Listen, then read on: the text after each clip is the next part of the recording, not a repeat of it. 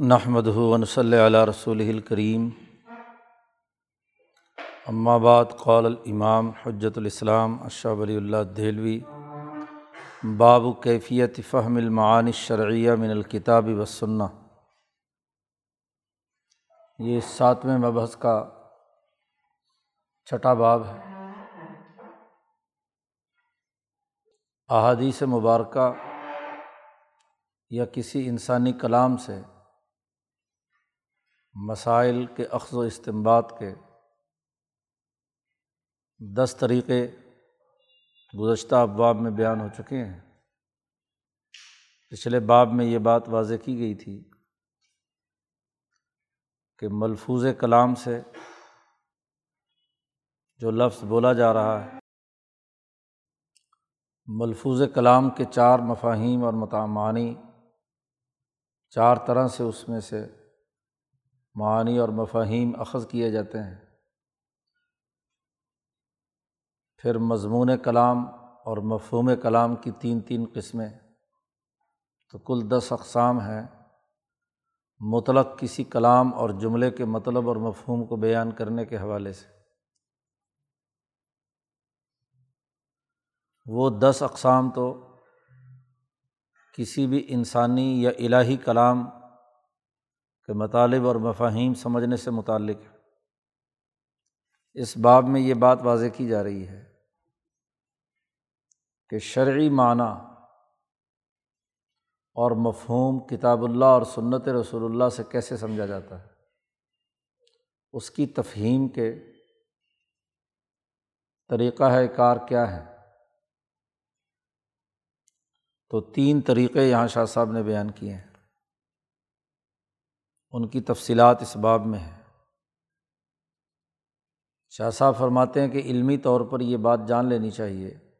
اے علم انس سیغت دال الرضائی و سخت اللہ تبارک و تعالیٰ کی جانب سے جو کلام نازل ہوا ہے،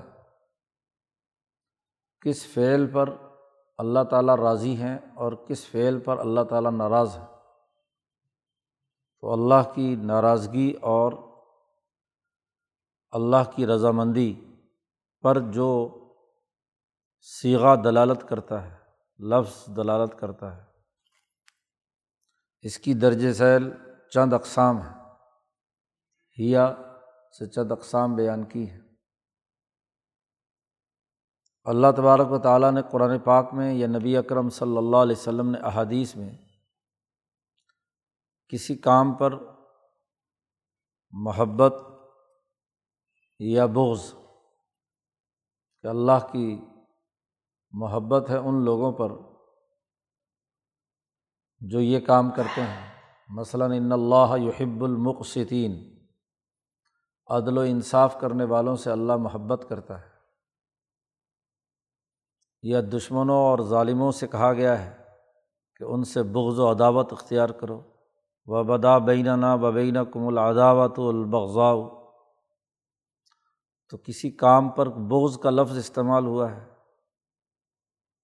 یا کسی کام پر اللہ کی طرف سے محبت کا، مثلاً صبر و استقامت والوں کے لیے محبت کا لفظ استعمال کیا ہے۔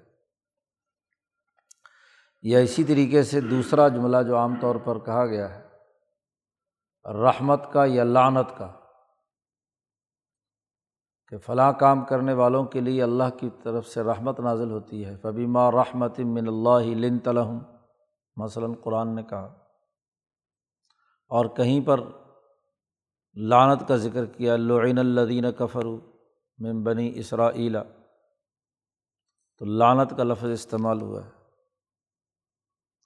یا کہیں اللہ پاک نے قرب کا لفظ استعمال کیا ہے کسی فعل پر کہ یہ کام کریں گے تو وہ اللہ کے مقرب ہیں۔ قریب مجیب ہے اور کہیں بعد کہ وہ دور ہیں اور اللہ کے غصے کے وہ مستحق ہیں، تو قرب و بعد کا لفظ استعمال کیا ہے۔ براہ راست اللہ تبارک و تعالیٰ نے محبت یا بوز رحمت یا لانت قرب یا بود ان میں سے کوئی ایک لفظ استعمال کیا ہے۔ جس سے پتہ چلتا ہے کہ جن کاموں پر محبت ہے، رحمت ہے، قرب ہے، وہ اچھے کام ہیں۔ اور جن کاموں پر اللہ کی طرف سے لانت ہے، بغض ہے اور بود ہے، وہ برے کام ہیں۔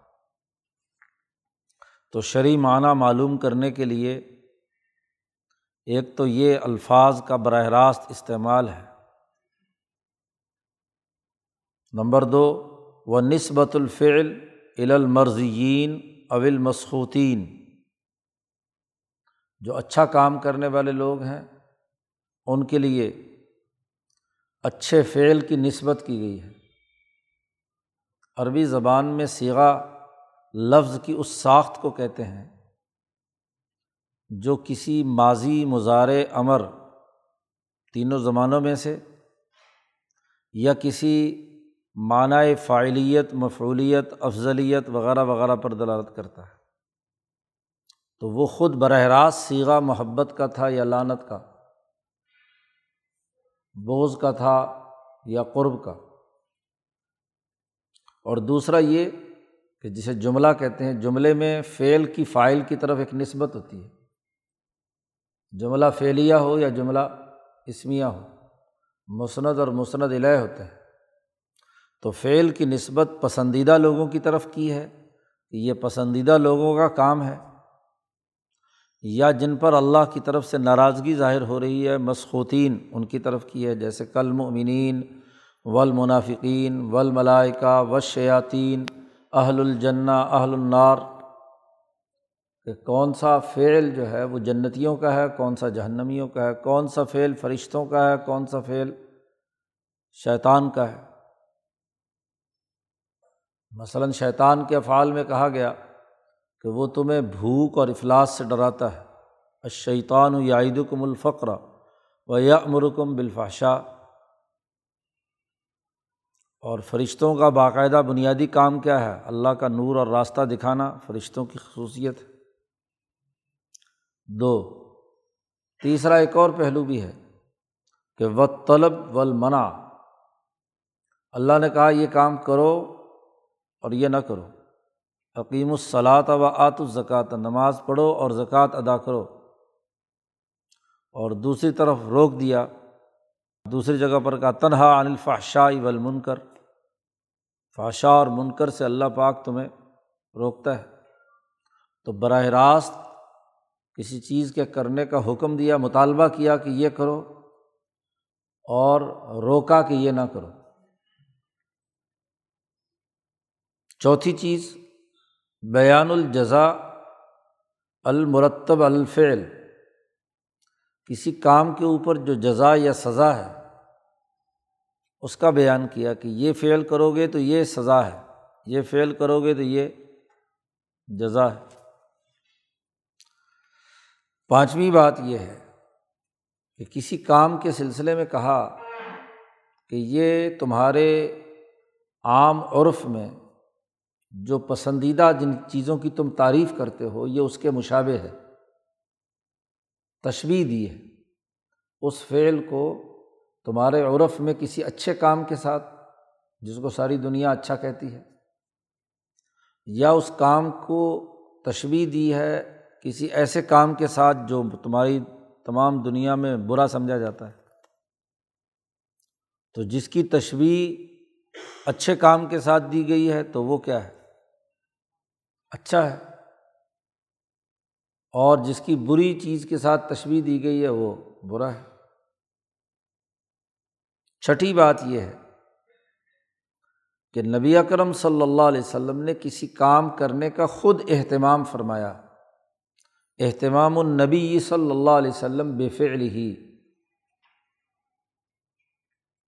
یا نبی اکرم صلی اللہ علیہ وسلم نے اس کام کے کرنے سے اجتناب فرمایا۔ کیا نہیں۔ باوجود اس بات کے کہ اس کام کرنے کے تمام تر دوائی موجود تھے، چیزیں اس بات کا تقاضا کر رہی تھیں کہ یہ کام ہونا چاہیے، لیکن آپ نے نہیں کیا۔ یا روکنے والی بہت ساری چیزیں تھیں، لیکن آپ نے پھر بھی کیا۔ تو آپ کا کسی کام کو اہتمام کے ساتھ خاص طور پر کرنا اور اہتمام کے ساتھ کسی کام سے بچنا اس سے بھی پتہ چلتا ہے کہ یہ کام اچھا ہے یا برا ہے۔ تو یہ چھ طریقے ہیں۔ شاہ صاحب کی یہی خصوصیت ہے کہ پورے قرآن حکیم اور احادیث کے ذخیرے کا مطالعہ کر کے جو بھی ممکنہ کسی بھی قانون سے متعلق بنیادی امور ہوتے ہیں، ان کو کسی ضابطے میں لے آتے ہیں۔ ان چھ کے دائرے سے باہر شرعی معنی اور مفہوم اخذ کرنے کا اور کوئی راستہ نہیں ہے۔ یا تو براہ راست وہ سیگا استعمال کیا گیا ہوگا۔ یہ بڑی اہم بات ہے۔ یا فعل کی نسبت اچھی یا برے کی طرف کی گئی ہوگی، یا براہ راست کرنے یا نہ کرنے کی بات ہوگی، یا اس پر جزا و سزا کا تذکرہ ہوگا۔ یا کسی اچھے کام کے ساتھ تشویح ہوگی یا برے کام کے ساتھ، یا خود نبی اکرم صلی اللہ علیہ وسلم نے اس کی خصوصی تاکید کے ساتھ کرنے کا اہتمام اور نہ کرنے کی کے لیے پوری کوشش کی ہوگی۔ تو یہ اخذ و استمباد کا بہت جامع طریقہ ہے۔ ضابطے بنا دیے شاہ صاحب نے، قاعدہ متعین کر دیا۔ پورے ذخیرہ حدیث کو دیکھ لیں اور پورے قرآن حکیم پر نظر ڈال لیں۔ ان چھ دائروں سے باہر نہیں ہوگی بات۔ یہ تو ایک اصولی قاعدہ اور ضابطہ بیان کر دیا۔ پھر شاہ صاحب نے آگے بڑی ایک اور وضاحت کی ہے۔ تین طریقوں سے معانی شرعیہ سے متعلق امور پر تفہیم حاصل کی جاتی ہے۔ سب سے پہلی بات تو یہ کہ یہ جو چھ دائرے ہیں، ان میں اللہ کی ناراضگی یا خوشی کے بھی کچھ درجات ہیں۔ وہ درجات کتنے ہیں؟ تو شاہ صاحب نے واضح کیا کہ وہ چار درجے ہیں۔ انہیں درجات سے یہ پتہ چلے گا کہ کون سا کام فرض ہے، کون سا واجب ہے، کون سا سنت ہے اور کون سا مباح اور محض نفل ہے؟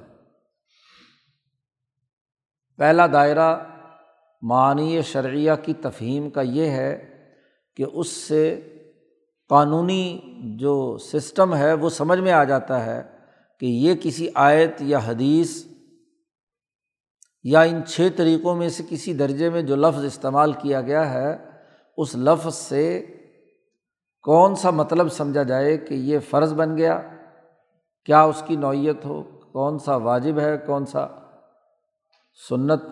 سنت موقع ہے اور کون سا مطلق سنت یا نفل ہے؟ پھر اس کے بعد دوسری اہم ترین بات جو اس کو شاہ صاحب نے یہاں زیر بحث لائے ہیں کہ جب یہ معنیٰ متعین ہو گیا تو پھر رضا اور ناراضگی کے ان دائروں پر اس حوالے سے بھی گفتگو ہوگی کہ ان قوانین کی علت کیا ہے، اس کا رکن کیا ہے، اس کی شرط کیا ہے۔ علت و حکم کی ایک بحث پیچھے شاہ صاحب کر کے آئے ہیں۔ اسے پیش نظر رکھا جائے کہ اس علت کو اخذ کرنے کا طریقہ فقہ نے کیسے اخذ کیا۔ کہ اس علت کی اساس پر وہ بات جو اللہ اور اس کے رسول نے ناراضگی یا خوشی کی حوالے سے کی ہے، اس میں کون سی چیز علت بن رہی ہے کہ جہاں جہاں وہ علت پائی جائے، وہاں وہاں اللہ کی رضا ہوگی، یا جہاں جہاں وہ علت پائی جائے، وہاں وہاں اللہ کی ناراضگی ہوگی؟ پھر ان میں سے رکن کیا ہے اور شرط کیا ہے؟ رکن اور شرط کی بحث بھی پیچھے تفصیل سے گزر چکی۔ اور تیسرا اہم ترین جو اس باب میں بحث کی گئی ہے وہ یہ کہ اس حکم دینے کا مقصد کیا ہے؟ مقاصد شرعیہ اسے کہتے ہیں۔ کیوں یہ حکم دیا گیا ہے؟ کہ یہ کرو اور یہ نہ کرو۔ ایک تو کل دین کا مقصد ہے۔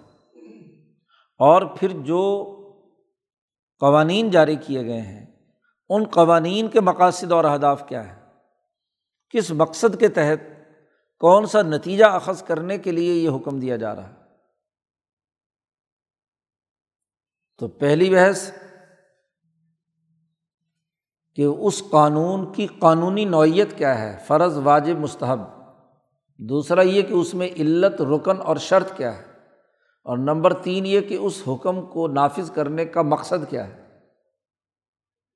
یہ بڑی اہم اور جامع بحث یہاں شاہ صاحب نے کی ہے۔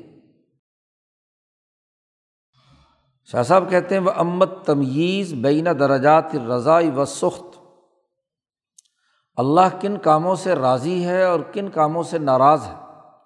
ان کے درجات کے درمیان فرق و امتیاز۔ مثلاً واجب کا، مستحب کا، حرام کا مکرو کا۔ یہ تمیز اور فرق و امتیاز پیدا کرنا یہ بھی ضروری ہے اور یہ چار طرح سے ہوگا۔ یہ فرق و امتیاز۔ فسرح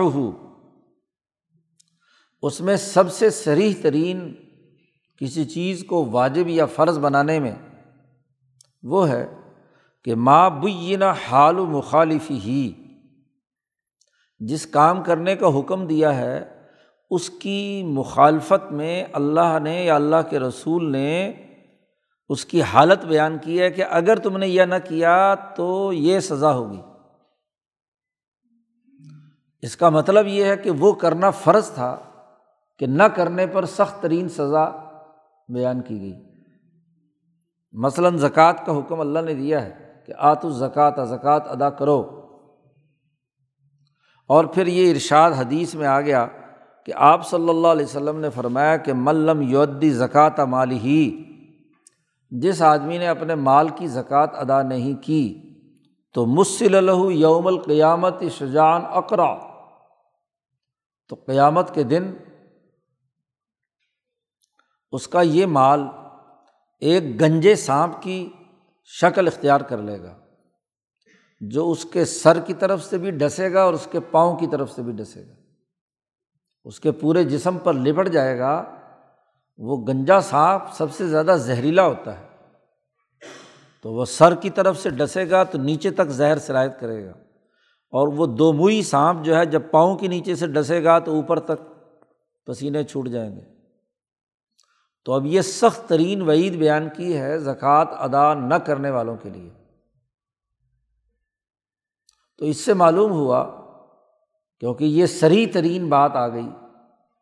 کہ زکوٰۃ کی عدم ادائیگی اللہ کی ناراضگی اور غصے کا سبب ہے، تو یہ گویا کہ زکوٰۃ ادا کرنا فرض ہے۔ یہ تو وہ ہے جس میں خود نبی اکرم صلی اللہ علیہ وسلم نے فرما دیا۔ یا جیسے ایک اور حدیث میں ہے وم اللہ فلاں حرج۔ مثلاً ایک پہلی مثال فرض کی ہے، اگلی مثال مستحب کی ہے۔ نبی اکرم صلی اللہ علیہ وسلم نے فرمایا کہ استنجا کرو اور اس کے لیے کم از کم تین ڈھیلے استعمال کرو۔ اور اگر تین نہیں ہے، کسی کو دو مل گئے، تو جس کے پاس تین نہیں ہے، تو فلاں حرج، کوئی حرج کی بات نہیں ہے۔ اصل تو پاکیزگی اختیار کرنا ہے۔ ایک ڈھیلے سے ہو جائے، دو سے ہو جائے، تین سے ہو جائے۔ تو اب یہاں سے معلوم ہوا کہ تین کی تعداد کوئی فرض واجب نہیں ہے۔ اس سے پہلے کہ الفاظ میں تین پتھروں کے استعمال کرنے کا حکم فرمایا تھا۔ اصل تو پیشاب کا وہ قطرے جو نالی سے نکل رہے ہیں، انہیں جذب کرنا ہے، روکنا ہے۔ تو اس کے لیے کم از کم کیا ہے؟ تین پتھر استعمال کرنے کی بات کہی ہے، تین ڈھیلے، ایک ہی ڈھیلے کے تین طرف سے اسے خوش کر لیا جائے۔ اور آج کل پتھروں کا معاملہ نہیں، آج کل تو ٹیشو پیپر آ گئے۔ تو مسئلہ تو یہ ہے کہ وہ وضو کرنے کے بعد بھی، استنجے کے بعد بھی قطرات نہیں نکلنے چاہیے تاکہ پاکیزگی جو ہے وہ پورے طریقے سے برقرار رہے۔ اب تین کی تعداد کوئی فرض واجب نہیں ہے۔ تو خود نبی نے یہ بات واضح کر دی صلی اللہ علیہ وسلم نے کہ یہ چیز مستحب ہے اور وہ زکوٰۃ کی ادائیگی فرض ہے۔ جملوں میں سے خود وضاحت شار علیہ السلام جو قانون ساز، سازی کا مرکز ہیں، انہوں نے یہ بات واضح کر دی۔ سمل لفظ اس کے بعد کسی بھی کام کرنے کے حوالے سے لفظ کون سا استعمال کیا گیا ہے؟ لفظ سے پتہ چلے گا کہ یہ چیز، یہ کام کرنا فرض ہے، واجب ہے، مستحب ہے۔ مثلاً شاہ صاحب نے کہا، یجیبو۔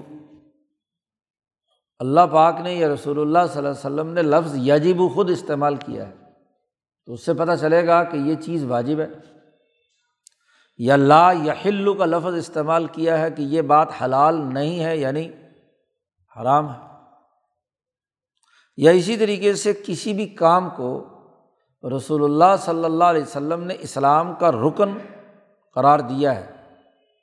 تو اس کا مطلب یہ ہے کہ رکن ہونے کی حیثیت سے وہ کیا ہے؟ لازمی اور ضروری ہے۔ یا کسی کام کو کفر کا رکن قرار دیا ہے کہ یہ کفر کی بات ہے۔ اس کا مطلب یہ کہ وہ کام انتہائی برا ہے اور حرام ہے۔ یا اسی طریقے سے رسول اللہ صلی اللہ علیہ وسلم نے تشدید البالغ علاف علی اس کے کرنے پر بہت مبالغہ کیا ہے کہ ضرور کرو، یا اس کے نہ کرنے پر مبالغہ کیا ہے۔ یا اسی طریقے سے لفظ استعمال کیا، یہ سارے لفظ تو وہ تھے جو فرض یا حرام کے حوالے سے تھے۔ یا مثلاً حضور نے لفظ استعمال کیا لئی سے من المروتی کہ یہ کام مروت کے خلاف ہے۔ آدمی کی مروت اور اس کی غیرت تقاضا کرتی ہے کہ یہ کام نہیں ہونا چاہیے۔ یا یوں فرمایا کہ لا یم بغی یہ کام کرنا مناسب نہیں ہے۔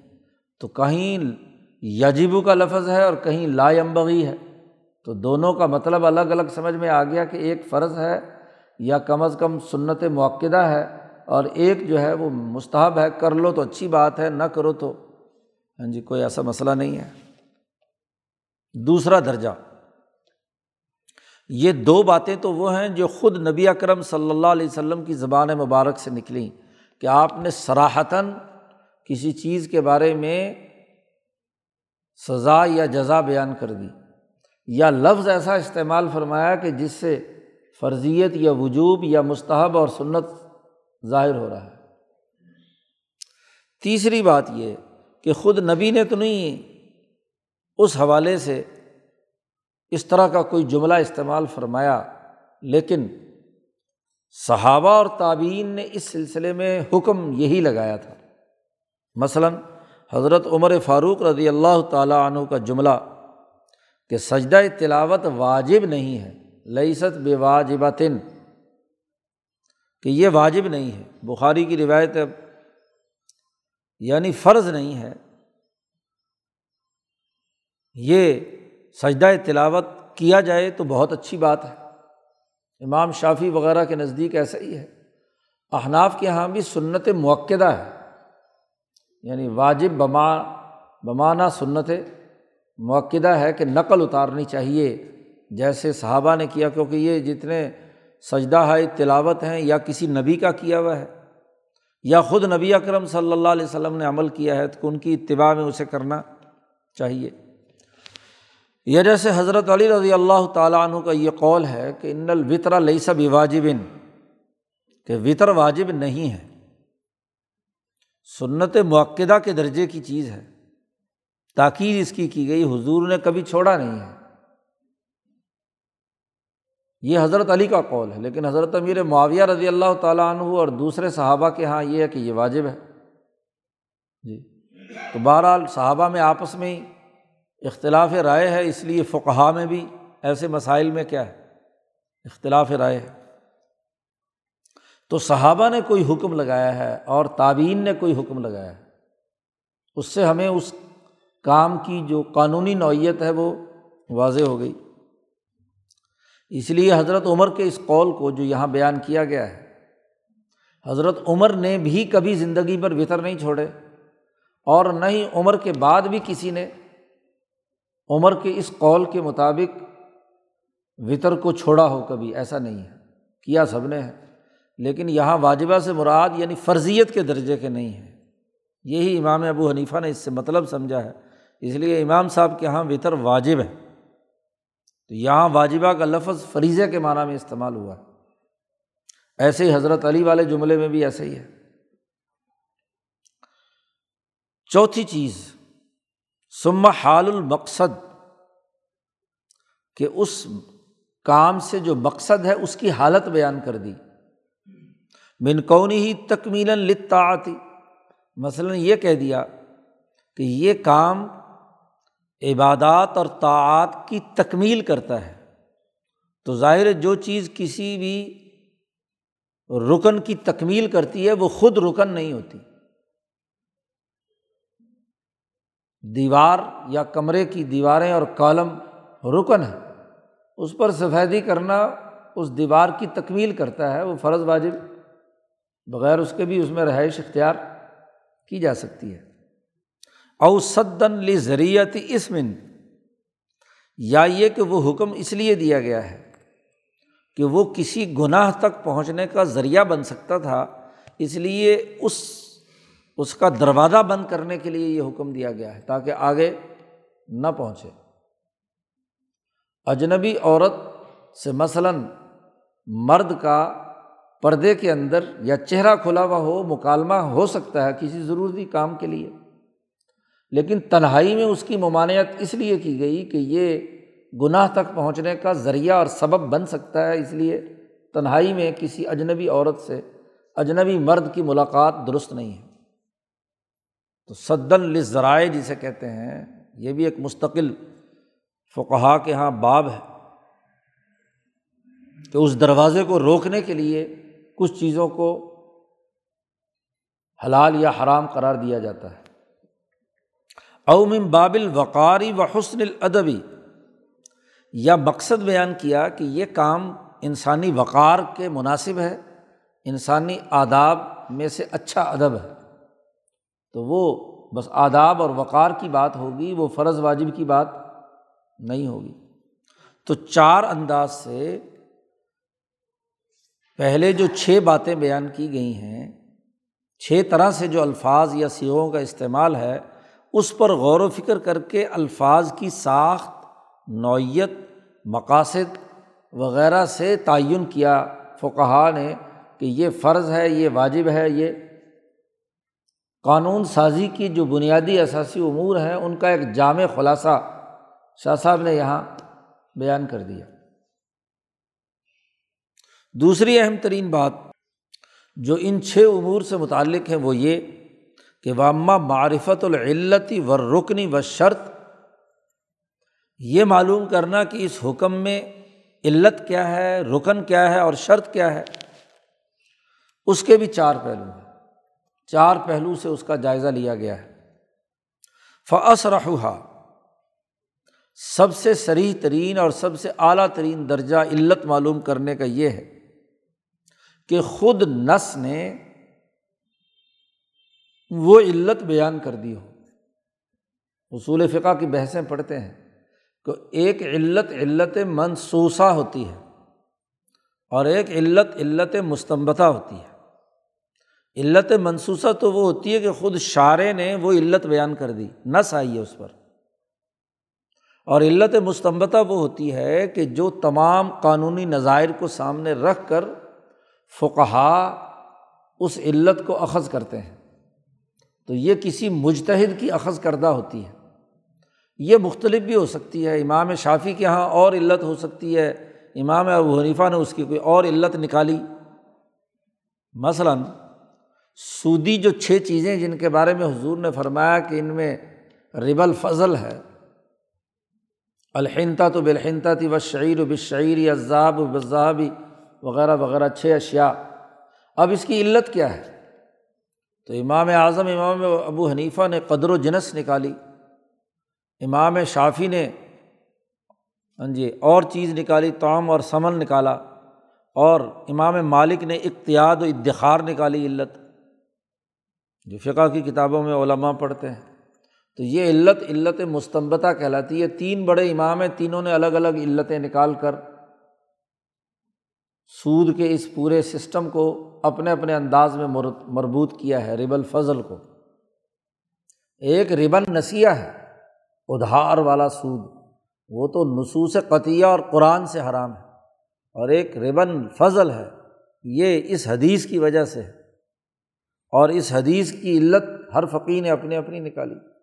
یا ایک علت وہ ہے جسے علت منصوصہ کہتے ہیں کہ خود شاعر نے یعنی نبی اکرم صلی اللہ علیہ وسلم نے وہ علت بیان کر دی، جیسا کہ یہاں کلو مسکرن خمرن، ہر نشہ آور چیز شراب ہے، خمر ہے۔ خمر کا لفظی معنی ہے عقل ڈھانپنے والی۔ جب بھی کسی چیز سے نشہ آئے تو وہ عقل کو ڈھانپ دیتا ہے۔ یعنی عقل ماری جائے، عقل مفلوج ہو جائے، سوچنے، سمجھنے کی صلاحیت ختم ہو جائے، ماں، بہن، بیٹی کا کوئی عطا پتہ نہ چلے، بیوی کے درمیان فرق امتیاز نہ کر سکے، تو یہ حرام ہے۔ یا جیسے حضور صلی اللہ علیہ وسلم نے خود علت بیان کر دی کہ لا صلاۃ علم یکرا بمل کتاب اس کی نماز نہیں ہوگی جس نے صورت فاتحہ کی تلاوت نہیں کی۔ یہ جیسے نبی اکرم صلی اللہ علیہ وسلم نے فرمایا، لا تقبل صلاۃ احدکم حتیٰ توضا تم میں سے کسی آدمی کی نماز قابل قبول نہیں جب تک کہ وہ وضو کر کرنا آئے۔ بے وضو کی نماز قابل قبول نہیں۔ تو اب یہاں خود مثلاً وضو کو شرط کے طور پر بتلا دیا۔ یا ایسے ہی نماز میں صورت فاتحہ کا ذکر کیا تو بطور رکن کے اسے بتلا دیا کہ صورت فاتحہ پڑھنا نماز کا رکن ہے۔ تو تین حدیثیں لائے ہیں اور تینوں کا تعلق، ایک کا تعلق علت سے ہے، کلو مسکرن خمرن، کہ ہر نشاور چیز شراب ہے۔ اور دوسرا رکن بتلا رہی ہے کہ صورت فاتحہ جو ہے وہ نماز کا رکن ہے۔ اور تیسرا وضو شرط ہے نماز کے لیے۔ تو حدیث کی ساخت نے وضاحت کے ساتھ علت، رکن اور شرط تینوں چیزیں بیان کر دیں پہلی چیز تو سریح ترین ہوتی ہے اور اسی کو نس کہا جاتا ہے، عبارت النس۔ سم بال اشارتی ول ایمائی دوسرے درجے پہ وہ ہے کہ کوئی علت رکن یا شرط معلوم ہوا ہے۔ رسول اللہ صلی اللہ علیہ وسلم کی کسی حدیث کے اشارت النس سے۔ یا ایک اور اصطلاح و کہا کہ یہاں استعمال کی جاتی ہے ایما النس اشارہ اور ایما سے۔ اس کا بھی ایک قانونی نظام ہے جو اصول فقہ کی کتابوں میں تفصیل سے بیان کیا گیا ہے کہ نس کا اشارہ کسے کہتے ہیں۔ مثلاً، حضور کے پاس ایک آدمی آیا تھا۔ اس آدمی نے کہا کہ مجھ سے رمضان میں اپنی بیوی سے تعلق میں نے قائم کر لیا واقع تو اہلیف ہی رمضان۔ رمضان میں میں اپنی بیوی سے تعلق قائم کر لیا میں نے۔ تو اب مجھ پر کیا سزا ہے؟ تو حضور نے فرمایا، غلام آزاد کرو۔ غلام آزاد کرو۔ اب اس کے اشارت النس سے معلوم ہوا، اب یہاں حضور نے براہ راست یہ لفظ نہیں کہا کہ تمہارا روزہ ٹوٹ گیا۔ یہاں حضور نے فرمایا کہ تم غلام آزاد کرو۔ اب یہ اشارہ اس بات کا ہے کہ روزہ اس کا ختم ہو گیا اور یہ اس نے اس پر تمہیں اسے کفارہ ادا کرنا ہوگا اور قضا بھی کرنی ہوگی۔ اسی طرح و تسمیت الصلاطی قیامن و رقوعن و سجودن نماز کا ذکر آیا۔ تو نماز کا نام رکھتے ہوئے قرآن نے کہا ورقعو مال راکعین یا سجدے کا ذکر آیا ہے۔ تو اس سے معلوم ہوا کہ یہ قیام، رکوع اور سجود، یہ تینوں چیزیں نماز کا رکن ہے پہلے سے علت واضح ہو گئی کہ جس نے جان بوجھ کر کھا لیا، پی لیا یا بیوی سے تعلق قائم کر لیا تو اس کے نتیجے میں کفارہ بھی ہے اور روزہ بھی ٹوٹ گیا۔ اور دوسرے سے ہمیں ارکان کا پتہ چل گیا۔ یا جیسے آپ صلی اللہ علیہ وسلم ایک سفر میں تھے، آپ نے موزے پہنے میں تھے، ایک صحابی حضور صلی اللہ علیہ وسلم کو وضو کروا رہے تھے۔ تو آپ نے وضو فرمایا، پاؤں میں موزے پہنے ہوئے تھے۔ تو ان صحابی نے حضور کے باقی وضو کرانے کے بعد پاؤں وہ موزے اتارنا چاہے۔ تو حضور نے جملہ فرمایا دا ہما چھوڑ دے ان دونوں کو، موزوں کو اتارنے۔ فعنی ادخل تو ہما طاہرہ تعینی میں نے یہ پاؤں دھو کر موزے پہنے تھے۔ یعنی وضو کیا تھا، اس وقت موزے پہنے تھے۔ یہ بے وضو کی حالت میں نہیں پہنے ہوئے۔ اب اس سے معلوم ہوا کہ موزے پہننے سے پہلے باوضو ہونا ضروری ہے۔ بے وضو کی حالت میں موزہ پہنا ہوا ہو تو پھر موزہ اتارنا ضروری ہے۔ اس کے اشارہ تنس سے یہ بات معلوم ہو گئی۔ تیسرا پہلو یہ کہ حضور صلی اللہ علیہ وسلم نے کسی کام کی موجودگی کے وقت اس شے کی موجود ہونے کا حکم کثرت سے دیا ہے۔ کہ یہ چیز ہوگی تو یہ ہوگا اور یہ چیز نہیں ہوگی تو یہ نہیں ہوگا۔ اور آدمی ہی اندہ آدمی ہی۔ قرآن حکیم کی آیات سے یا حضور کی حدیث سے کسی کام کو کسی کام کے ساتھ جوڑا گیا ہے، یہ ہوگا تو یہ ہوگا یہ ہوگا تو یہ نہیں ہوگا۔ اس کو فقہ کی اصطلاح میں دوران فقہی بھی کہا جاتا ہے۔ تو اس سے فقہا یہ سمجھتے ہیں کہ اگر اس کو ایک کام کو دوسرے کام کے ساتھ نتھی کیا گیا ہے، تو یہ اس کی کیا ہے، علت ہے۔ اس کے بغیر یہ چیز نہیں ہو سکتی۔ حتیٰ یہ تقرر فی ذہنی علیت الشعی اور رکنیت ہو اور شرطیت ہو یہاں تک کہ ذہن میں یہ بات پکی ہو جائے کہ یہ چیز یا علت ہے یا اس کام کا رکن ہے یا اس کام کے وجود میں لانے کی شرط ہے۔ ادنا درجہ شرط ہے، اعلیٰ ترین درجہ علت ہے۔ اور درمیانہ درجہ یہ ہے کہ وہ اس شے کا بنیادی رکن ہے کہ جس کے بغیر وہ چیز نہیں ہوتی۔ جیسے کہ پیچھے صورت فاتحہ کے بغیر لا صلاح کا لفظ آیا ہے۔ یا جیسے ہر نشہ آور چیز کو شراب قرار دیا گیا ہے۔ کہتے ما یدب فی ذہن الفارسی میں معرفت موضوعات الغت العربیہ۔ وہ آدمی جس کی مادری زبان فارسی ہے یعنی غیر عربی ہے، اور وہ جب لغت عربی زبان سیکھتا ہے، اس کے موضوعات کو سیکھتا ہے، تو اسے جب یہ پتہ چلتا ہے کہ اس کے بغیر یہ سمجھ میں نہیں آئے گا۔ جی۔ اب عربی کے قواعد و ضوابط گردانوں کو یاد کرنے اور سیغوں کو سمجھے بغیر عربی زبان سمجھ میں آئے گی۔ تو پتہ چلتا ہے کہ یہ صرف اور نحو اور لغت کا معلوم ہونا یا ان الفاظ کے استعمالات کے جو بنیادی اثاثی اصول ہیں، یہ معلوم ہونا یا علت ہوگا یا رکن ہوگا یا شرط ہوگا۔ اندہ مبارست العرب و استعمال یا حاف المواز المقرونہ بالقرائن۔ کہ عرب لوگ اس لفظ کو کہاں کہاں، کس کس جگہ پر، کن قرائن کے تحت استعمال کرتے ہیں۔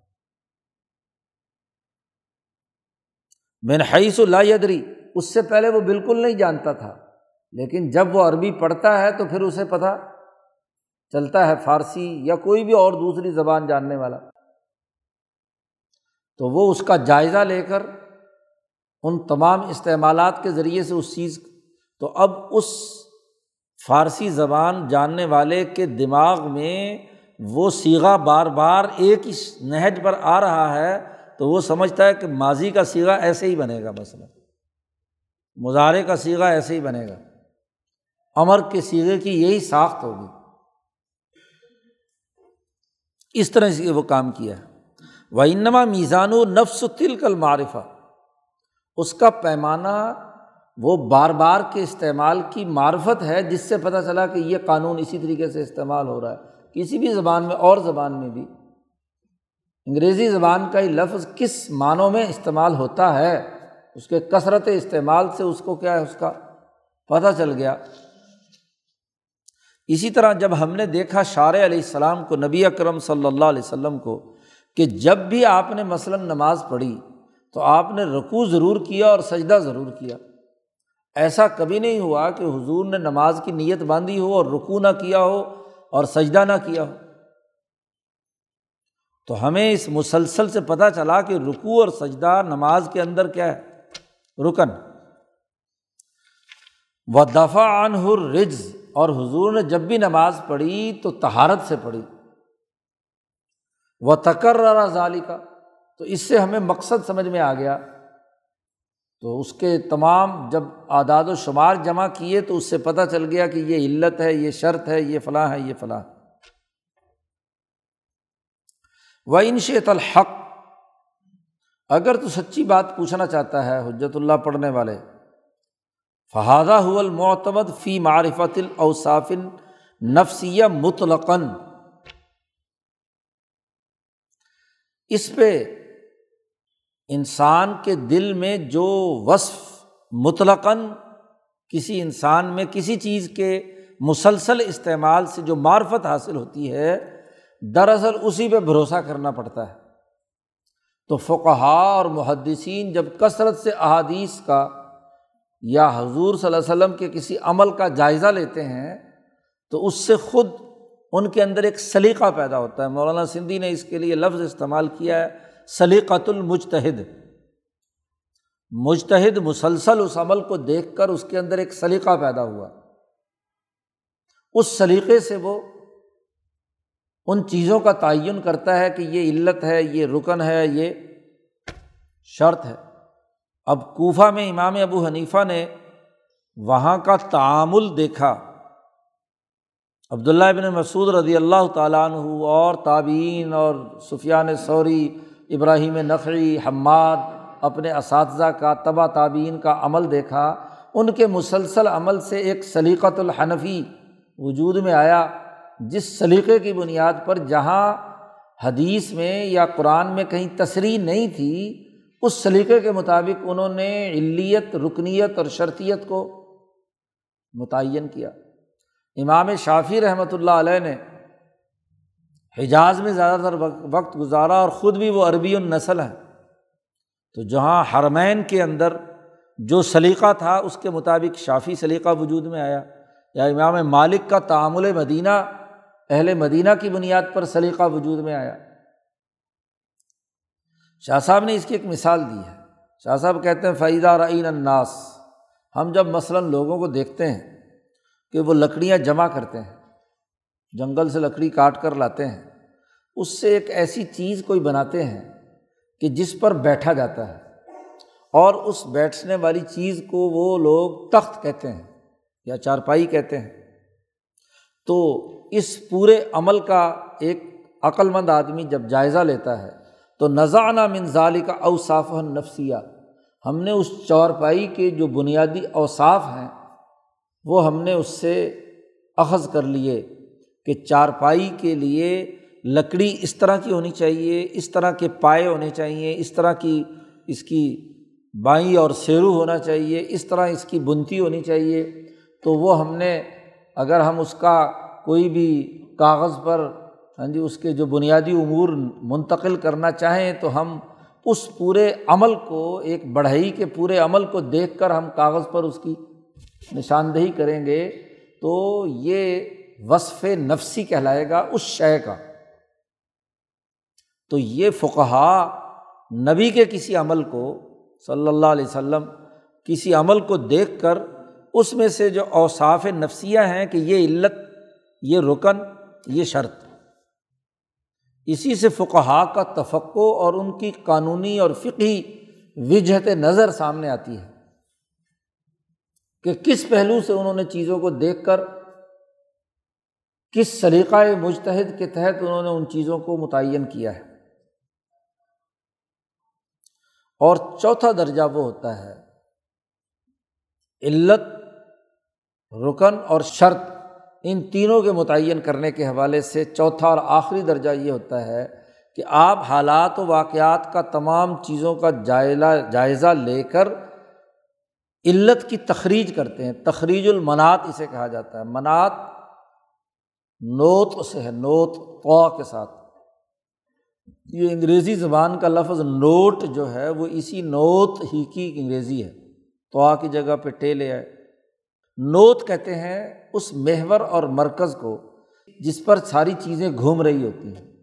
تو نوٹ کو نوٹ بھی اس لیے کہتے ہیں کہ کہ نوٹ کے گرد ہی سارے گھوم رہے ہوتے ہیں۔ تو اس کام کی جو مرکزی علت، منات، محور، اس کی تخریج کرنا۔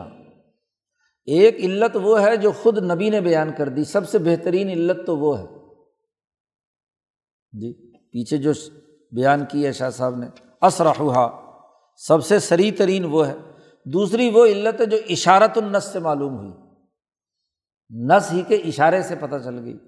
تیسری وہ ہے کہ جو ہر مجتہد کے سلیقے سے یعنی نبی اکرم صلی اللہ علیہ وسلم کے اعمال کا جائزہ لے کر انہوں نے اپنے سلیقے کے مطابق اس کام کا جو وصف نفسی تھا وہ متعین کر دیا۔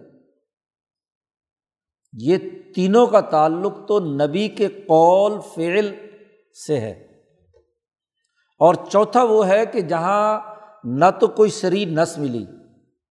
جس سے پتہ چلے کہ اس کی علت کیا ہے، رکن کیا ہے، شرط کیا ہے۔ اور نہ ہی کوئی اشارت النس، جب نس نہیں ہے تو اشارت النس بھی نہیں ہوگا۔ اور نہ ہی نبی کے اس سلسلے میں کوئی اعمال کا مجموعہ ملا۔ تو پھر وہ کہا کیا کرتے ہیں؟ پھر وہ علت کی تخریج کرتے ہیں۔ جیسے مثلاً یہی سود والی جو حدیث ابھی پیچھے بیان کی تھی، چھ چیزوں والی۔ اب اس میں نبی اکرم صلی اللہ علیہ وسلم کا کوئی عمل اس حدیث کے علاوہ نہیں ملا۔ اسی بات کو عمر فاروق نے کہا تھا کہ نبی اکرم صلی اللہ علیہ وسلم دنیا سے تشریف لے گئے اور اس حدیث کی تشریح نہیں ہمارے سامنے ہو سکی۔ جی جس کا آج کل بڑا غلط استعمال کیا جاتا ہے۔ تو یہ جو جملہ عمر فاروق نے فرمایا تھا، اس کا مطلب ہی یہ تھا کہ اس عمل کا کوئی ہاں جی ایسی تفصیل نہیں ملی کہ جس کو ہم کسی قاعدے اور ضابطے میں اشارت النس یا عبارت النس یا اس کام کے وصف نفسیہ متعین کر سکیں۔ جی۔ اب اسی لیے فقہ نے اپنے اپنے دائرے میں تخریج کی ہے۔ امام ابو حنیفہ نے تخریج کی قدر و جنس میں، امام شافی نے دوسری، امام مالک نے تیسری۔ تو یہ تخریج منات۔ اب یہ تخریج منات جو ہے اعتماد علا وجدانی مناسبت یا تو ہر ایک نے اپنے وجدان مناسب کے ذریعے سے وہ علت تخریج کی ہے، یا او الصبری والحذف، یا صبر و تقسیم یا صبر و حذف پیچھے بھی یہ گزر چکا ہے اور وہاں بھی یہ بات واضح کی گئی تھی کہ کسی بھی کام کے جتنے ممکنہ پہلو ہیں فقہ یہ کرتے ہیں کہ وہ تمام ممکنہ پہلوؤں کی ایک لسٹ بنا لیتے ہیں۔ جیسے وہاں مثال دی تھی سفر کی کہ لفظ سفر آیا ہے کہ جب تم سفر کرو تو نماز میں قصر کرو۔ تو سفر تو دو قدم چلنا بھی ہے، ایک پہلو یہ ہے۔ سفر محلے سے باہر نکل کر شہر کے اندر گھومنا بھی ہے۔ سفر سیر و سیاحت کا بھی ہے۔ جی شہر سے نکل کر کسی پارک میں، کسی جنگل میں آپ گھوم کر آ گئے، یہ بھی سفر ہے۔ سفر یہ بھی ہے کہ آپ نے اتنا سفر کیا کہ ایک رات، دو رات، تین رات تک آپ واپس آ سکے ہیں۔ تو یہ ممکنہ جتنے بھی اس کے آپشن ہو سکتے تھے، وہ آپ نے نوٹ کر لیے۔ اب آپ نے دیکھا کہ جس سفر پر نماز نبی اکرم صلی اللہ علیہ وسلم نے قصر کی ہے وہ کیا ہے؟ تو فقہ نے جائزہ لیا کہ حضور نے نماز قصر پڑھی ہے، مثلاً جب مدینہ منورہ سے مکہ مکرمہ صلاح حدیبیہ کے بعد عمرے کے لیے گئے ہیں یا فتح مکہ میں گئے ہیں تو حضور نے وہاں قصر نماز دو رکعتیں پڑھی جبکہ قریب میں کہیں بھی حضور نے سیر کی ہے یا چلے ہیں تو وہاں کبھی قصر نہیں کی۔ تو اس، تو آپ جو جو پوائنٹ اس عمل کے مطابق آ رہا تھا، اس کو برقرار رکھا اور باقیوں کو آپ کاٹتے چلے گئے۔ تو آخر میں آپ ایک، آپ آخری آپشن پر پہنچیں گے۔ فقہ نے طے کر دیا کہ کم از کم تین دن، تین رات کی مسافت یا اڑتالیس میل کی مسافت جو ہو، تو وہ گویا کہ سفر بنتا ہے کہ ایک آدمی جا کر شام کو واپس نہیں آ سکتا گھر میں۔ اسے رات باہر رہنا پڑتا ہے۔ اجنبیت کی حالت میں، تو چونکہ لفظ سفر کا معنی ہے ظاہر ہو جانا، تو رات کو آدمی کسی دوسری جگہ پر ٹھہر رہا ہے تو اس کا اب گھر واپس نہیں آ سکا، تو اب وہ کسی سے چھپا۔ مسافر ہے، دوسروں کے ساتھ رہنا پڑے گا اسے۔ تو اس لیے کیا ہے، وہ یا دوسرے کے گھر میں رہنا ہوگا تو دوسرے کے ساتھ تو ہو گیا۔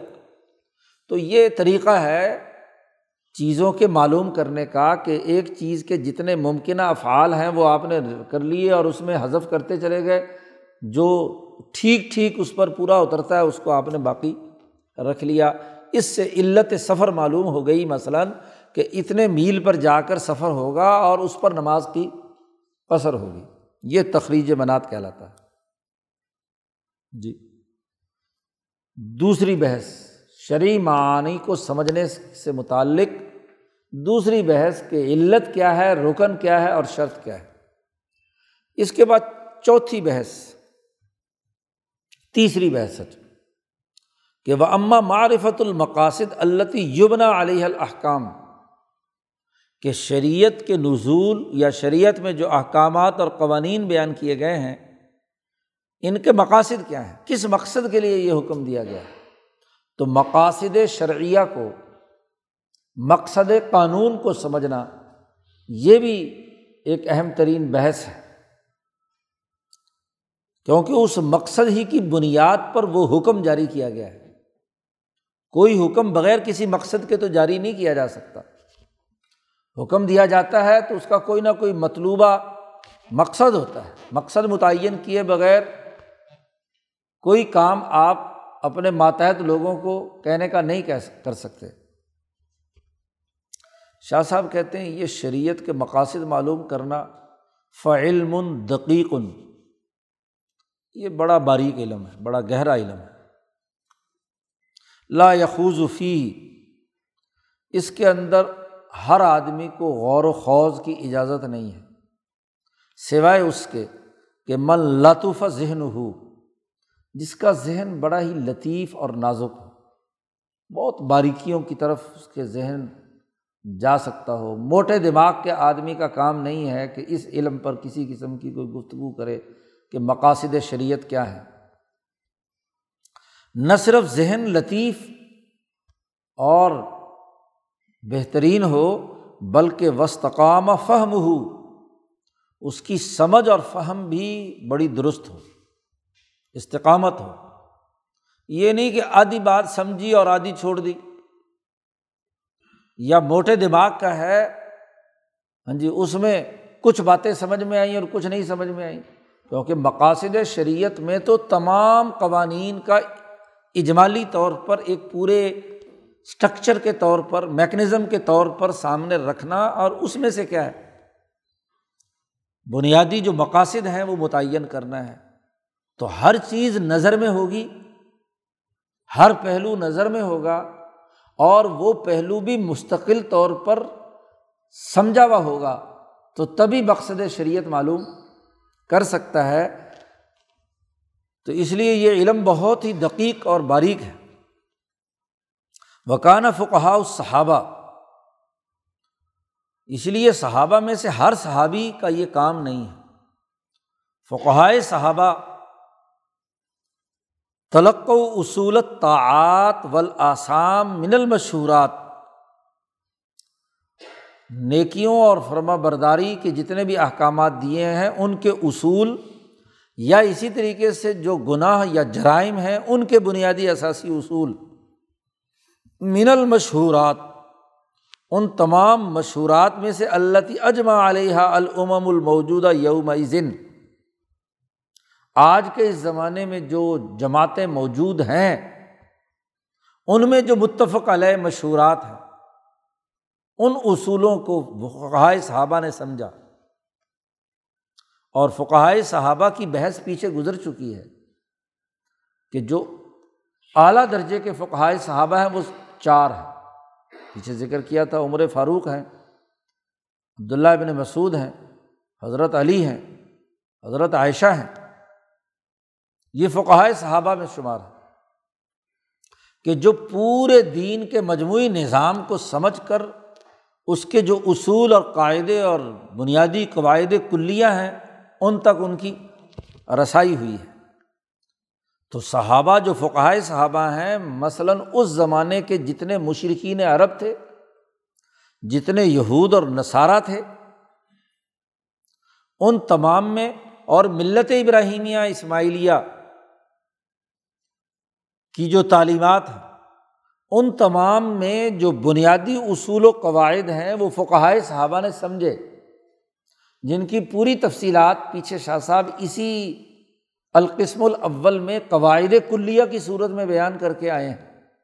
مثلاً ابدا ہے، خلق ہے، تدبیر ہے، تدلی ہے، ارتفاقات ہیں، اقترابات ہیں، اخلاق اربا ہیں۔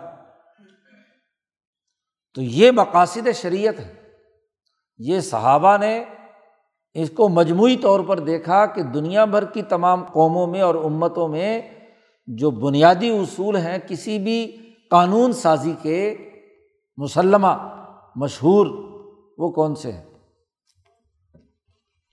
اسی لیے فلم تک الحم حاجت الا معرفت المیاتی ولل بحث عما تعلق وزالی کا اس لیے وہاں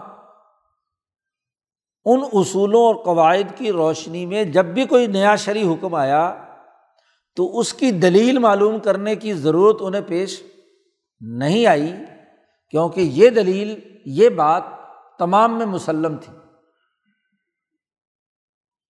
تمام میں تسلیم شدہ تھی قاعدے کے طور پر۔ اور اسی لیے صحابہ میں اس حوالے سے کوئی لمبی چوڑی بحث بھی نہیں ہے۔ مثلاً اللہ کو بدی السماواتی ولعرض اور اللہ کو، خالق السماواتی ولعرض جی سب مانتے تھے۔ اب یہ ایسے اصول مسلمہ میں سے تھا شریعت کے کہ جس پر دلیل دینے کی کوئی ضرورت، نہ قرآن نے دلیل دی ہے، نہ حدیث میں آئی ہے۔ ہاں جس میں جھگڑا تھا، مدبر السماواتی ولعرض اور اس وقت رسول بھیجنے سے متعلق، اس رسول کو ماننے سے متعلق تو وہاں قرآن نے بحث بھی کیا ہے مقاصمہ بھی کیا ہے، مباحثہ بھی کیا ہے، دلائل بھی دیے ہیں۔ تو یہ چونکہ تمام قواعد کلیہ کو سمجھنا یہ علم دقیق ہے اور فقہائے صحابہ نے اس کو حاصل کیا۔ باقی رہی بات کہ جو ذیلی قوانین تشریحی جسے کہتے ہیں، ان اصول کلیہ کی روشنی میں تشریحی قوانین یا کسی کام کے کرنے میں جو آسانیاں پیدا کی گئیں، یا دین کو پختہ کرنے سے متعلق جو قاعدے اور ضابطے بیان کیے۔ پچھلی بحث یاد رکھیے، شاہ صاحب نے پیچھے ایک باب التشریح قائم کر کے تشریحی جو نظام ہے، اس پر گفتگو کی تھی۔ اور وہ تشریحی قوانین وہ ہیں جو ہر ملت میں پیش نظر رہے ہیں۔ اور ایک باب وہاں پیچھے قائم کیا تھا، باب التحصیر اور ایک باب وہاں قائم کیا تھا، باب و احکام دینی منت تحریف یہ دو باب جو ہیں، یہ خصوصیت تھی نبی اکرم صلی اللہ علیہ وسلم کی، اور اس خصوصیت میں شاہ صاحب نے بیان کیا تھا کہ حضور صلی اللہ علیہ وسلم دنیا میں بین الاقوامی غلبے کے لیے آئے ہیں۔ اس لیے جو قومی سطح پر سختیاں، موسوی یا عیسوی تعلیمات میں تھیں ان کو نرم کیا گیا کہ پوری انسانیت کے لیے کام کرنا اس پر آسان ہو جائے، تحصیر کا خلاصہ یہ تھا۔ اور احکام دین کا خلاصہ یہ تھا کہ حضور صلی اللہ علیہ وسلم دنیا میں تمام انسانیت کی طرف مبوس ہوئے ہیں تو غلبہ دین لازمی اور ضروری ہے۔ کیونکہ اگر دین غالب نہیں ہوگا تو پھر تمام انسانیت کو ایک پیج پر لانا، ایک سسٹم کے اندر پرونا مشکل ہوگا۔ دین میں تحریف ہو جائے گی۔ تو تحریف سے بچانے کے لیے تحریف کی کئی اقسام وہاں پر بیان کی تھی۔ تو جہاں تک تشریحی قوانین کے مقاصد ہیں، تحصیر اور احکام دین کے جو بنیادی مقاصد ہیں، تو فتلق قوہا مم مشاہدتی مواقع العمری بن نہیں تو صحابہ نے اس کو حاصل کیا اس بات کے مشاہدے سے کہ انہوں نے حضور کے احکامات اور جن سے حضور نے روکا تھا ان کے مواقع کا مطالعہ کیا۔ اس کی مثال ایسے ہی ہے، جیسے کسی طبیب، حکیم یا ڈاکٹر کی صحبت میں کوئی آدمی رہے کمپاؤڈر صاحب جو ہیں، وہ کسی ڈاکٹر کی صحبت میں رہیں یا پیرامیڈیکل اسٹاف اس کے ساتھ رہتا ہے وہ دیکھتا ہے کہ طبیب فلاں مرض میں فلاں دوائی لکھتا ہے اور فلاں بیماری میں فلاں دوائی لکھتا ہے اور اگر وہ کئی سال اس کے ساتھ رہا ہو تو اس کو ہاں جی دوائی دینے کے مقاصد معلوم ہو جاتے ہیں کہ یہ دوائی اس کو کیوں دی ہے اور اس کو کیوں دی ہے۔ خود تو وہ پڑھا لکھا نہیں ہوتا، لیکن اس کے پاس رہنے کے نتیجے میں اس نے وہ چیز سیکھ لی۔ ایسے ہی مثلاً نبی صلی اللہ علیہ وسلم یا امبیا قوموں کے طبیب ہوتے ہیں، اصل طبیب وہ ہیں۔ تو حضور صلی اللہ علیہ وسلم نے بطور طبیب امت جو جو عوامر و نواحی اور جس جس موقع پر وہ آپ صلی اللہ علیہ وسلم نے جملے ارشاد فرمائے، کوئی حکم یا نہیں کی، اس کو صحابہ نے جو قریب ترین تھے اور وہ بھی فقہائے صحابہ تھے جن کے ذہن بڑے لطیف اور جن کا فہم بڑا درست۔ انہوں نے جب مسلسل دیکھا تو اس دیکھنے سے صحابہ نے اس میں سے اخذ کر لیا۔ جی اس مقصد دین کو۔ شاہ صاحب نے کہا، جیسے مثال یہ ہے کہ انا جلسا طبیب ہاں جی ایک طبیب اور حکیم کے جو ساتھ بیٹھنے والے ہیں وہ جان لیتے ہیں ادویات کے مقاصد جن کا وہ حکم دے رہا ہوتا ہے کسی مرض میں۔ کیوں کہ بیتول المخالطتی و الممارستی کہ ایک لمبے عرصے تک وہ اس کے پاس رہے اور اس کے ساتھ اس کا ایک تعلق قائم رہا۔ وقان و فت درجت العلیہ میں معرفت ہا اس میں جو اعلیٰ ترین درجے کی معرفت رکھنے والے لوگ ہیں، وہ جو قریب رہ رہا ہو اور بڑا ذہین ہو، سمجھدار ہو تو وہ بڑی جلدی پک کر لیتا ہے کہ کس مرض کی کون سی دوا دی ہے اور کیوں دی ہے۔ جیسے مثلاً وہ امن ہو، اس کی ایک مثال، دو کئی مثالیں دی ہیں۔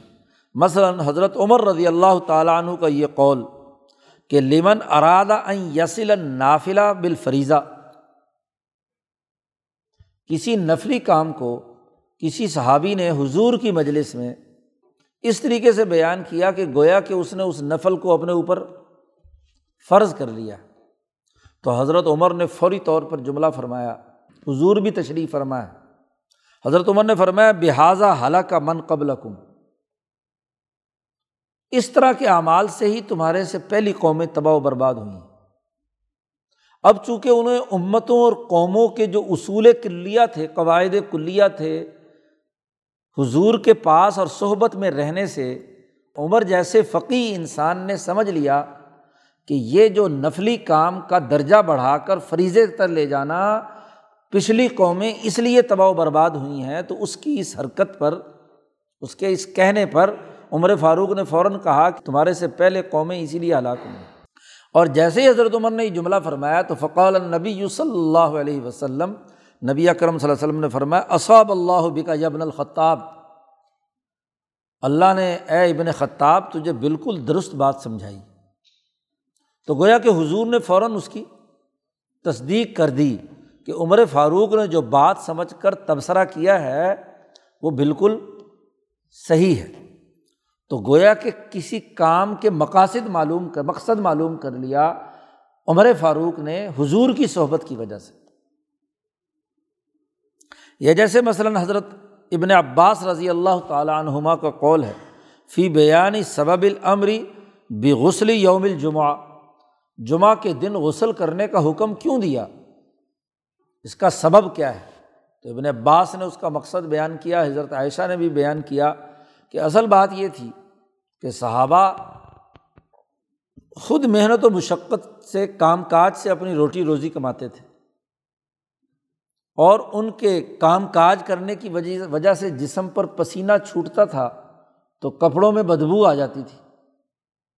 تو اس زمانے میں اتنا فوری نہانا دھونا، مدینہ میں پانی کی ایسی تھی نہیں، کثرت ایک کنواں تھا، وہ بھی یہودی کے قبضے میں، حضرت عثمان نے بعد میں خرید کر وہ دیا، وہ بھی دور دراز سے پانی لانا پڑتا تھا۔ تو اتنا نہیں، لیکن وہ مسجد مسجد نبوی بڑی چھوٹی تھی، چھت زیادہ اونچی نہیں تھی۔ تو جب سب لوگ وہاں مسجد میں کھڑے ہوتے تھے، تو وہ جو پسینے کی بدبو ہے، اس سے وہاں نماز کے اندر کھڑا ہونا بڑا اذیت ناک ہوتا تھا۔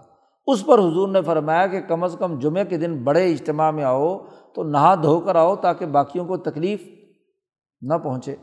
تو اب یہ مطلب صحابہ کے اعمال سے، عبداللہ ابن عباس کی تو صرف سولہ سترہ سال عمر ہے جب حضور صلی اللہ علیہ وسلم دنیا سے تشریف لے گئے، لیکن صحابہ سے باتیں پوچھ پوچھ کر ان کو اندازہ ہو گیا کہ یہ غسل جمعے کا کوئی غسل جنابت کی طرح سے فرض نہیں ہے، اس کی جو تاکید کی گئی ہے، اس کا سبب یہ تھا۔ جی کہ جس میں وہ غسل کر کے آئے تو سنت موقعہ ہے کہ وہ وہاں غسل کر کے وہاں آ جائے۔ یہ جیسے عمر فاروق رضی اللہ تعالیٰ عنہ کا یہ جملہ پہلے بھی کئی دفعہ نقل ہو چکا ہے کہ وافق تو ربی فی سلاس میں نے اپنے رب سے موافقت کی ہے تین کاموں میں۔ حضرت عمر فخر سے بیان کیا کرتے تھے کہ میں نے پہلے حکم دیا، اللہ نے اس کے مطابق حکم نازل کر دیا، جن میں مثلاً ایک وہی ہے کہ جس میں حضور نے ازواج متحرات سے کہا کہ تم پردہ کیا کرو۔ تو حضرت عمر نے حضور سے کہا کہ آپ اپنی ازواج متحرات کو پردہ کرنے کا حکم دیں حکم دیں۔ تو اس کے کچھ ہفتے، ڈیڑھ ہفتے بعد ہی قرآن کی آیت نازل ہو گئی کہ اپنی بیویوں سے آپ کہیے کہ وہ پردہ کیا کریں۔ تو گویا کہ یہ وہ قواعد کلیہ جو سمجھے ہوئے تھے، اس کی روشنی میں عمر فاروق نے یہ بات فرمائی۔ یا جیسے حضرت زید ابن ثابت رضی اللہ تعالیٰ عنہ کا قول ہے۔ فل بیوعل وہ بیوعات جن سے روکا گیا ہے۔ درخت کے اوپر پھل کچا بیچ دیتے تھے۔ ہاں جی پھل بیچ دیا۔ اب اس کے بعد جھگڑا وگڑا ہوتا تھا آپس میں کہ آندھی آئی، طوفان آیا یا پھلوں کو کیڑا لگ گیا وغیرہ وغیرہ۔ تو انہوں نے وجہ بیان کی، زید ابن ثابت نے، کہ انّو کانا یوسیب السمار یہ جو پھل ہوتے تھے، ان کو مرازن کشام دمان، یہ مختلف قسم کے پھلوں کے بیماریاں ہیں۔ تو جب یہ بیماریاں لگ جاتی تھیں اور پھل ضائع ہو گیا تو بیچارہ ٹھیکے دار جس نے باغ لیا ہوا ہے ٹھیکے پہ، اس نے تو پیسے دے دیے۔ اب اس کا نقصان ہو گیا تو پھر جھگڑا ہوتا تھا۔ تو اس لیے حضور صلی اللہ علیہ وسلم نے فرمایا کہ نہیں، جب تک سائز پورا نہ ہو جائے، اس وقت تک سودا مت کرو۔ اس کی وجہ بیان کر دی۔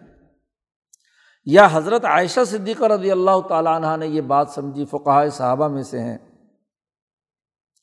کہ حضرت عمر فاروق نے عورتوں کو مسجد میں آنے سے روک دیا، کہ عورتیں نماز کے لیے مسجد میں نہ آیا کریں۔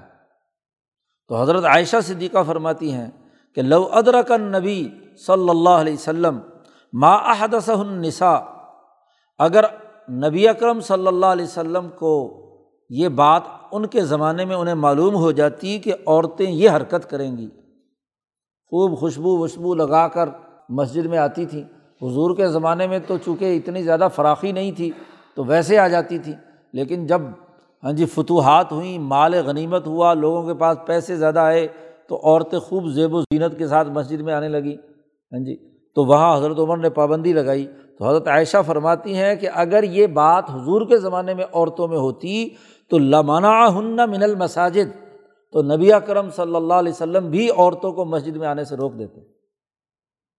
کمام منعت نساؤ بنی اسرائیل، جیسے بنی اسرائیل کی عورتوں کا عیسائی عبادت خانوں میں داخلہ ممنوع ہے ایسے ہی نبی اکرم صلی اللہ علیہ وسلم بھی مساجد میں عورتوں کو آنے سے روک دیتے تو یہ حضرت عائشہ نے علت بیان کی اور وہ تمام قواعد و ضوابط کا جائزہ لے کر ان کے اندر یہ تفقع سمجھ انہیں آیا کہ اس کے نتائج یہ ہیں۔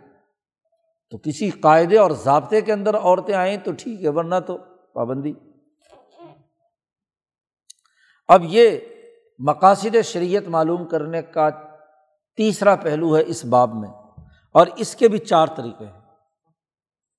وہ اسرح ترک اس کے ہاں جی سب سے بہترین طریقہ جو ہے وہ وہ ہے کہ مابینہ فی نسل کتابی و سننا خود کتاب اللہ اور سنت نے مقصد بیان کر دیا کسی کام کو نافذ کرنے کا۔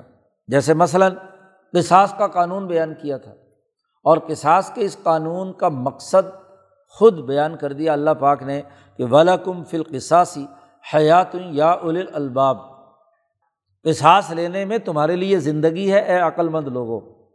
کیونکہ جب قاتل کو پتہ ہوگا کہ میری گردن جدا ہو جائے گی، تو کون آدمی ہے جو اپنی موت کو دعوت دیتے ہوئے کسی دوسرے کو قتل کرے گا؟ تو دوسروں کی زندگی کا سبب بنے گا۔ تو خود اللہ نے مقصد بیان کر دیا کہ قصاص کا حکم کیوں دیا گیا؟ یا جیسے اللہ تعالیٰ کا یہ قول کہ عالم اللہ کم کن تم تختان انفسکم فتح علیکم وافان کم رمضان کے روزے فرض ہوئے تو دن رات کا روزہ تھا۔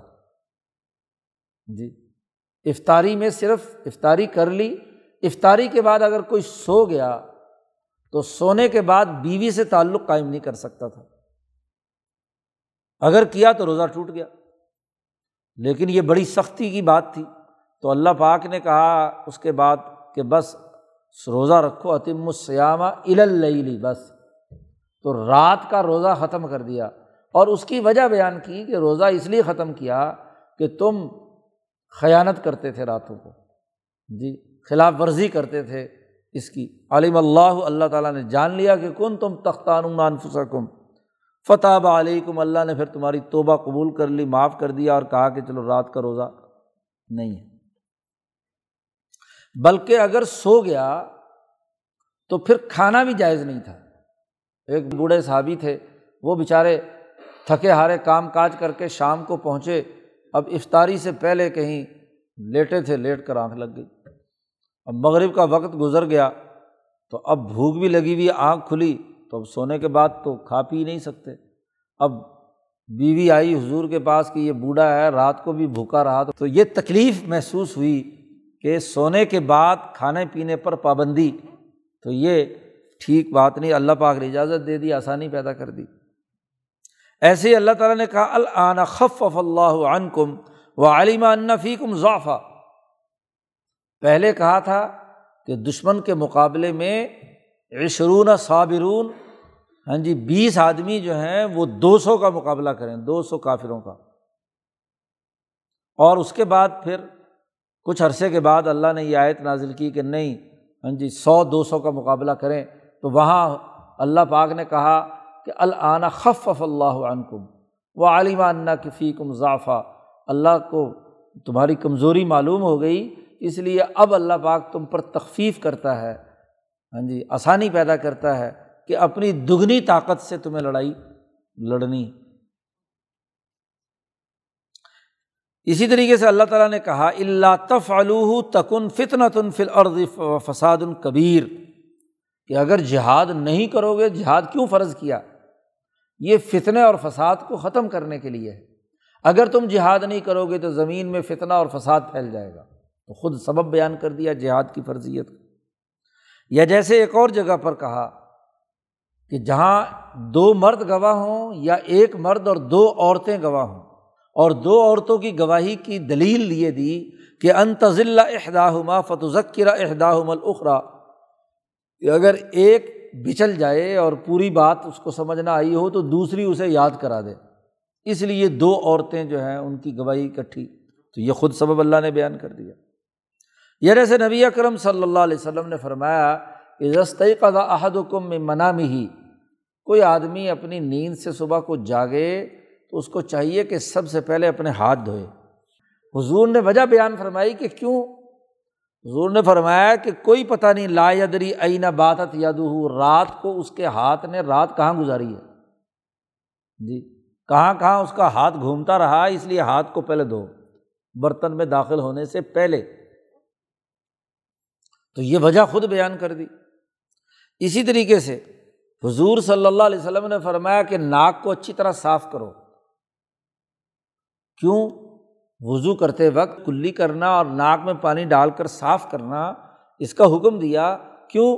حضور نے فرمایا، ان شیطان یبی تو اعلیٰ خیشوم ہی اس لیے کہ شیطان رات کو تمہارے ناک کے اندر سوتا ہے، اس کا گھر تمہارا ناک ہوتا ہے، اس لیے اس کو صاف کرو صبح کو۔ تو خود وجہ بیان کی ناک صاف کرنے کی۔ وائرس وہیں ہوتا ہے۔ کرونا ہو یا غیر کرونا ہو، ناک سے ہی چڑھتا ہے۔ سب سے پہلا تو یہ تو وہ تھے جس میں خود نس نے سراہتاً وجہ بیان کر دی کہ یہ ہم نے حکم کیوں دیا ہے۔ نمبر دو، دوسرا درجہ وہ ہے کہ اس کی طرف اشارہ ہے کسی حدیث میں یا اومیا اس کی طرف ایما ہے۔ جیسے مثلاً لائنین جو ہے، ایک دوسرے پر لانت برسانے والے، ان کو کہا، اب لائنین لعان کرنے والے ہیں۔ تو ان کے بارے میں اتق اللائنین کا جملہ یہاں نبی اکرم صلی اللہ علیہ وسلم نے فرمایا۔ تو اشارت النس سے یہ بات معلوم ہوئی کہ ایسے لوگوں سے بچ کر رہنے کی ضرورت ہے۔ ایسے ہی اگلی روایت نبی اکرم صلی اللہ علیہ وسلم نے فرمایا وکا الصح العینان۔ کہ کوئی آدمی سو گیا تو اس کا وضو ٹوٹ گیا۔ کیوں؟ وجہ کیا ہے؟ کہ حضور نے فرمایا کہ یہ جو آنکھیں ہیں، یہ اپنی جو ری کے خروج یا آدمی خروج ہے، اس کا محافظ اور نگہبان ہوتے ہیں۔ تو جب آنکھیں سو گئیں، نیند آ گئی، تو کوئی پتہ نہیں کہ ری خارج ہوئی کہ نہیں ہوئی۔ اس لیے سونا جو ہے، وہ بھی ناقض وضو قرار دے دیا گیا۔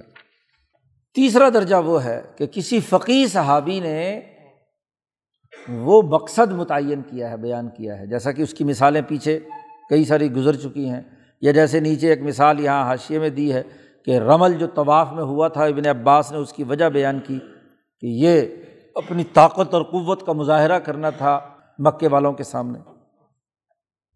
اور چوتھی چیز وہی ہے تخریج المنات، کہ وہ مقصد، اس کی کوئی علت اخذ کی جاتی ہے۔ ایسے طریقے سے علت نکالی جائے جس سے وہ مقصد جو اصل میں پیش نظر ہے، وہ آپ کے سامنے آ جائے۔ تو یہ فقہا جہاں یعنی براہ راست سراہتاً اللہ کا حکم نہیں ہے، رسول کا حکم نہیں ہے، کوئی اشارہ نہیں ہے، کوئی صحابی کا کول نہیں ہے، تو وہاں فقہا اپنے اخذ و استعمال سے اس حکم کا مقصد متعین کرتے ہیں۔ اس کو تخریج المنات کہتے ہیں۔ او اعتبار النظیری فی نظیر المسلط کسی دوسرے مسئلے کی نظیر پر قیاس کر کے بیان کرتے ہیں۔ شاہ صاحب کہتے ہیں، یہ کام بھی جو ہے اٹکل پچو سے نہیں ہے۔ لئی سفل عمری جزافن اس کام میں بھی محض اٹکل پچو نہیں ایسے اندازہ لگا کر کسی نے کوئی علت نکال دیا مقصد بیان کر دیا۔ وہاں بھی بحث کرنے کی ضرورت ہے عن المقادیر، کہ یہ مقدار کیوں متعین کی گئی ہے۔ اس کے باقیوں میں اور مقدار ہے، یہاں مقدار اور ہے۔ جیسا کہ شاہ صاحب مقاصد شریعت بیان کرتے ہوئے پوری حجرت اللہ میں اسرار و رموز بیان کریں، کر رہے ہیں اور آگے بھی احادیث میں آ رہی ہیں۔ یا مخصصات عموم میں یعنی اس عام میں سے یہ خاص کیوں کیا گیا، اس کا استثنا کیوں کیا گیا ہے؟ یا اسی طریقے سے لفق دل مقصدی اول قیامی مانعین یورج عند تعارض تعارض کے وقت کون سا مقصد فوت ہو رہا ہے یا کون سا مقصد ہاں جی رکاوٹ بن رہی تھی، تو اس کو قائم کرنا ضروری تھا۔ تو یہ اندازے سے نہیں ہے، بلکہ فقحات جو ان تمام پورے ذخیرے پر نظر رکھتے ہیں، تو وہ ان تمام کا جائزہ لے کر مقاصد متعین کرتے ہیں۔ اس پر بڑی کتابیں ہاں جی لوگوں نے لکھی ہیں مقاصد شریعت پر۔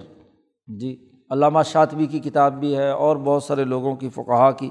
اس پر کتابیں ہیں کہ مقاصد قوانین کیا ہیں یا اسرار و رموز کیا امام غزالی نے اس پر گفتگو کی اور شاہ صاحب نے اس پورے مقاصد شریعت کو قواعد کی روشنی میں یہاں اس کتاب میں متعین کر دیا۔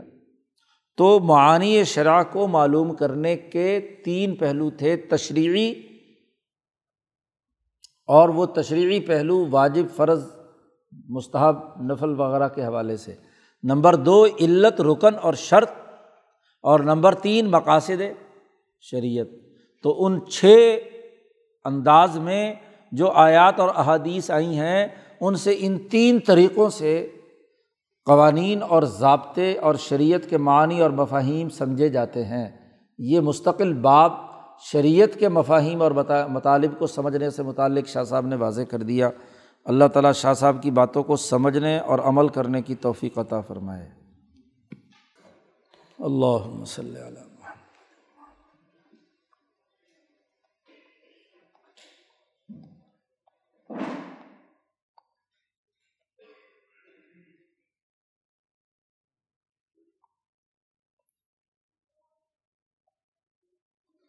اجمعین۔